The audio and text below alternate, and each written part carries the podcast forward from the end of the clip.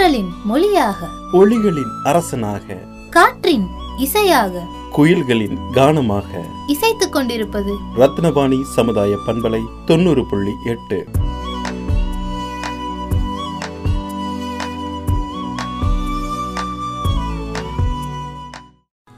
அன்பிற்கினிய நேர்கள் அனைவருக்கும் வணக்கம். நான் உங்கள் சிநேகிதன் மகேந்திரன். வேகமும் விவேகமும் நிறைந்த மனிதனால் வெற்றியை எளிதில் அடைய முடியும் என்று கூறுவார்கள். அனைவராலும் வேகத்திற்கு உதாரணமாக கூறப்படும் விலங்கினம்தான் குதிரை. ஆம் குதிரை என்பது பாலூட்டி இனத்தைச் சேர்ந்த ஒரு தாவர உண்ணி விலங்கினமாகும். இது குதித்து வேகமாக ஓடுவதை பார்த்து இதற்கு குதிரை என்று பெயரிட்டதாக கூறப்படுகிறது. இவை பரி என்றும் அழைக்கப்படுகிறது. குதிரைகள் அவற்றின் வயதிற்கு ஏற்ப வெவ்வேறு பொதுவான பெயர்களால் அழைக்கப்படுகின்றன.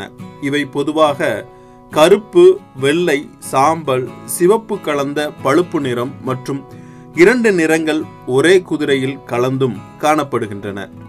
குதிரையின் உயரமானது அவற்றின் கழுத்தும் உடலும் சேரும் பகுதியின் அதிகபட்ச உயரப்பகுதியை கொண்டு கணக்கிடப்படுகிறது. இதன் அடிப்படையில் பெரும்பாலான குதிரைகள் அறுபது முதல் அறுபத்தி இரண்டு அங்குலம் உயரம் கொண்டுள்ளது. இவற்றின் உடலில் சராசரி இருநூத்தி ஐந்து எலும்புகள் இருக்கின்றன. மனிதனுக்கும் இவற்றிற்கும் உள்ள வேறுபாடு என்னவென்றால் இவற்றிற்கு கார எலும்பு கிடையாது. குதிரைகளால் நின்று கொண்டும் படுத்து கொண்டும் தூங்க இயலும். இவை மனிதர்களை விட மேம்பட்ட உணர்வு திறன் கொண்டுள்ளது. இவற்றின் பார்வை திறன் சிறப்பானது மேலும் கேட்கும் திறனும் அதிகம். தரையில் வாழும் பாலூட்டிகளில் குதிரைகளின் கண்கள் பெரியது. குதிரையின் அதிகபட்ச வேகம் மணிக்கு எண்பத்தி எட்டு கிலோமீட்டர் என்று கூறப்படுகிறது.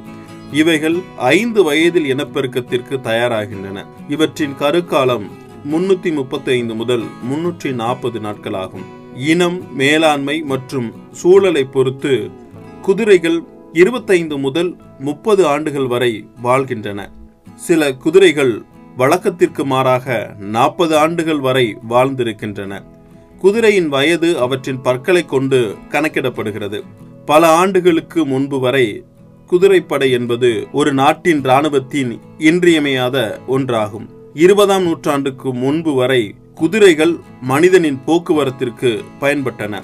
இவற்றின் சதை தோல் எலும்பு முடி மற்றும் பல் போன்றவை பல்வேறு பொருட்கள் தயாரிக்க பயன்படுகிறது. இன்றைய காலங்களில் குதிரைகளின் தேவை என்பது மக்களிடம் குறைந்து வருவதால் அவற்றின் சேவைகளை மறந்து வருகிறோம். பண்டைய காலம் முதல் பல ஆண்டுகளாக மனிதனுக்கு பல்வேறு வகையில் பயன் தந்த குதிரைகளை நினைவுகூரும் விதமாக ஒவ்வொரு ஆண்டும் டிசம்பர் பதிமூணாம் தேதி அன்று குதிரைகள் தினமாக கடைபிடிக்கப்பட்டு வருது. பல்வேறு வகையில் பயன் தந்த குதிரைகளை நாமும் போற்றுவோம். அன்புடன் உங்கள் சிநேகிதன் மகேந்திரன் நடப்பவை நல்லவையாகட்டும்.